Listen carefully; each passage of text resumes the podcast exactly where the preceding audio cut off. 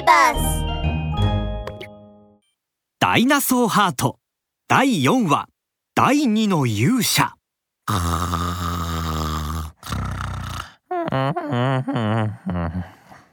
ティラノサウルスのバクに捕まり閉じ込められていたベロキラプトルのロキはグーグーといびきをかきながら何やら寝言を言っているようです。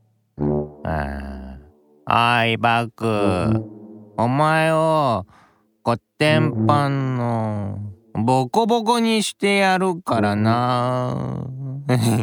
参ったか。よし。わかったらおいらにごちそう食べさせろ。あー。寝言を言いながらゆっくりと口を開けたロキ。すると突然ポンと何かの音が聞こえました。ああぶへあええなんだ？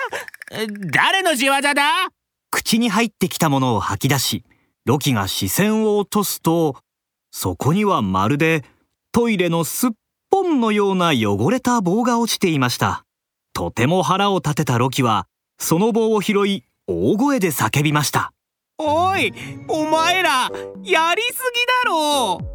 おいらが眠っている間に襲ってくるなんてこんなのいじめじゃないかななんでずっとオイラのことを見てるんだよ。その場にいた全員が自分のことを不思議な眼差しで見てくる様子に怖くなったロキは胸を押さえると一歩二歩と後ずさりしていきます。おいこっちに来るなよ。き来たらオイラのパンチでえー、えー、ボボコボコにしてやるからな。あちょーバクはそんなロキを見ながら呆れた様子で後ろを振り向くと言いました。カメさん本当にあいつなのか？何かの間違いだよな。そんなはずはない。カメさんはきっぱりと首を横に振ります。魔法の杖に間違いはない。あやつこそがもう一人の選ばれし勇者じゃイナソーハート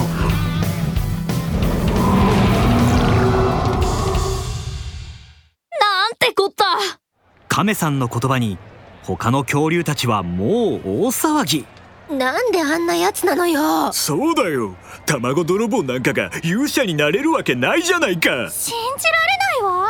片隅でブルブルと震えていたロキは騒ぎ立てる恐竜たちの声を聞いて何かに気がついたようですなんだなんだ？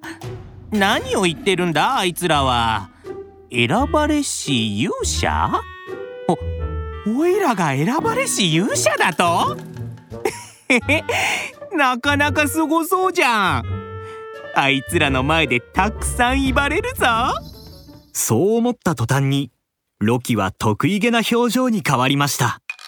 そしておもむろに寝そべり足を組むと鼻をほじりながら言ったのです。おやおやおやおいらが選ばれし勇者だって？ロキの声に恐竜たちはピタッと静かになりました。カメさんはうなずいて言います。そうじゃロキ。世界を救うためバクと共にダイナソーハートを取り戻しに行ってくれるか？あー行こうかな。やっぱやめよっかな。偉そうな態度のロキを見てバクは拳を握りしめながら言いました。カメさんちょっとあいつのこと懲らしめてくるぜ。必ず行かせるからさ。そう言いながらバクはロキに近づいていきます。カメさんはバクを落ち着かせるように言いました。バクお主そうすぐにカッとなるでないこういう時は頭を使うのじゃ。まあ見ておれ。カメさんはそう言うと笑みを浮かべながら牢屋の扉を開けて中に入りました。なんだよ亀のじいさん。おいらに何を言っても無駄だぞ。おいらは自分のためにならないことはしないんだ。するとカメさんは怒る様子もなくロキの耳元に近づくとそっと言いました。ロキお主ダヴィンチサウルスのような画家になりたいようじゃな。なんでそれを知ってるんだ？おいら誰にも言ってないはずなのに。まさかバクのやつがベラベラ喋ったのか？亀さんは首を横に振ります。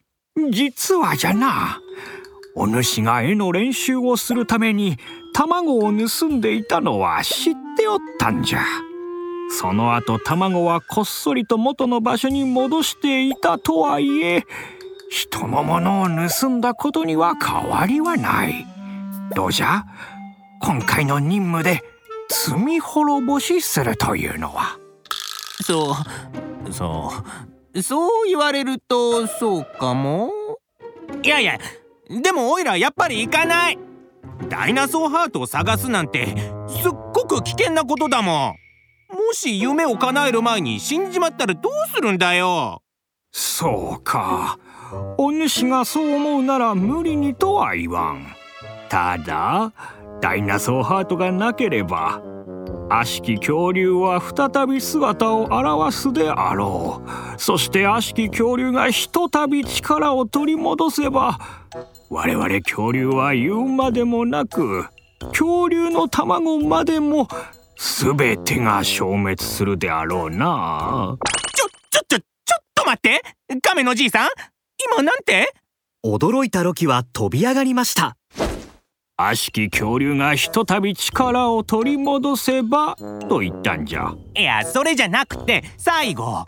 恐竜の卵もすべて消滅するであろう。じゃ。えー、そんなことになるんならでこんなにグズグズしてるんだよ。今すぐにオイラをここから出せ。